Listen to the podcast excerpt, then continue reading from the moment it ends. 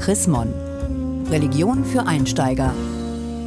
Noch bis zum Oktober als Reformation für Einsteiger. Noch zu Lebzeiten Luthers kam es teilweise zu bizarren Verirrungen bei der Suche nach dem Reich Gottes. Die Täufer in Münster zum Beispiel. Sie tauften Erwachsene, sie führten die Vielehe ein und sie enthaupteten Menschen, die nicht ihrer Meinung waren. Für Philipp Melanchthon waren die Täufer in Münster nichts anderes als Ketzer, Abweichler, die die mühsam erkämpften Errungenschaften der Reformation gefährdeten. Aber was sind eigentlich Ketzer genau? Das ist die Frage von Reformation für Einsteiger im aktuellen Chrismon-Heft. Henning Kiene, Pastor im Kirchenamt der Evangelischen Kirche in Deutschland. Wie definieren Sie Ketzer?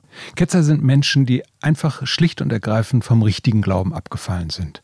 Rechts und links vom Weg abgekommen sind und äh, das nicht mehr teilen, was die Lehre der Kirche versucht auf den Weg zu bringen.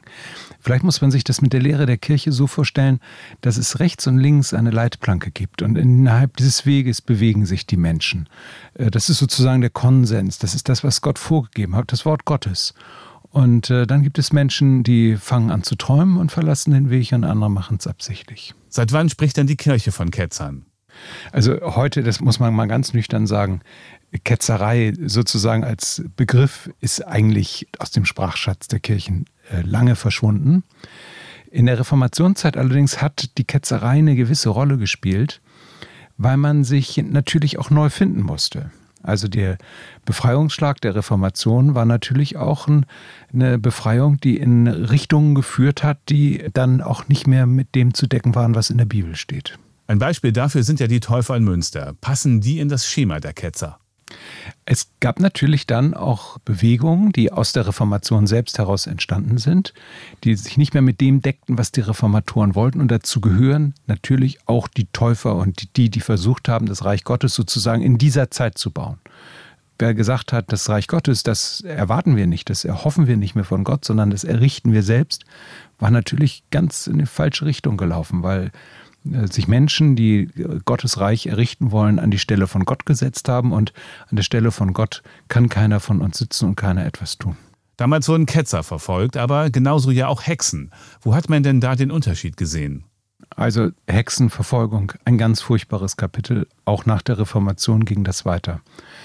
Man kann das vielleicht mal aus einer übergeordneten Perspektive versuchen so zu formulieren. Es gab Frauen und Männer, die meinten, dass sie mehr Einsichten hatten als andere Menschen.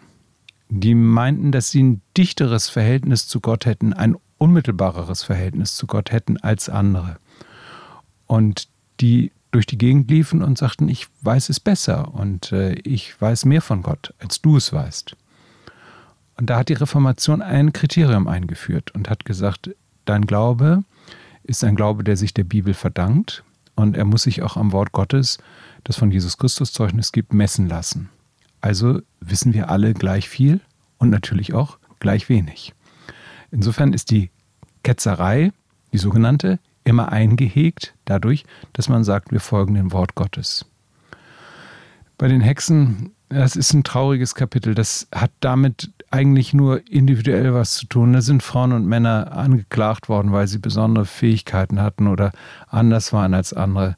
Das gehört mit zu den grausamen Seiten der Reformation, dass die Reformation eben auch oftmals äh, Welle aufgebaut hat in Richtungen, in denen man heute wirklich nur sagen kann, das ist auch die Schuldgeschichte der Reformation und der Kirchen, aller Kirchen. Von Hexen und Ketzern reden wir ja heute nicht mehr. Warum nicht? Sind wir so aufgeklärt? das ist alles hässliche Erinnerung. Also die Hexen, das ist eine Schuldgeschichte und wir möchten gerne, dass Gott diese Schuld vergibt und möchten keine neue aufhäufen. Wir lernen ja in einer ganz anderen Weise heute den Umgang auch mit Pluralität und mit, mit Vielfalt. Und ich glaube, dass das, was andere früher als äh, unmöglich beschrieben haben, heute auch mit in die Vielfalt der evangelischen Kirchen reingehört. Ich möchte ein, ein Beispiel erzählen, die Quäker, die sich ja auch der Reformation verdanken und eine absolute Friedenskirche sind. Die werden ja heute nicht mehr verurteilt, sondern man bewundert ja diese äh, große Friedensfähigkeit, die eingefordert ist und weiß natürlich auch, dass wer sich wie die Quäker beispielsweise für den Frieden einsetzt, auch für die Zukunft äh, ein Bild hat, nämlich eine Welt, die nicht mehr bewaffnet ist. Und dafür kann man ja keinen Menschen im letzten Sinne verurteilen. Vielen Dank, Henning Kiene, Pastor im Kirchenamt der EKD in Hannover zur Chrismon-Frage. Was sind eigentlich Ketzer? Haben Sie Fragen oder Anregungen? Dann schreiben Sie uns unter leserbriefe.chrismon.de. Mehr Informationen unter www.chrismon.de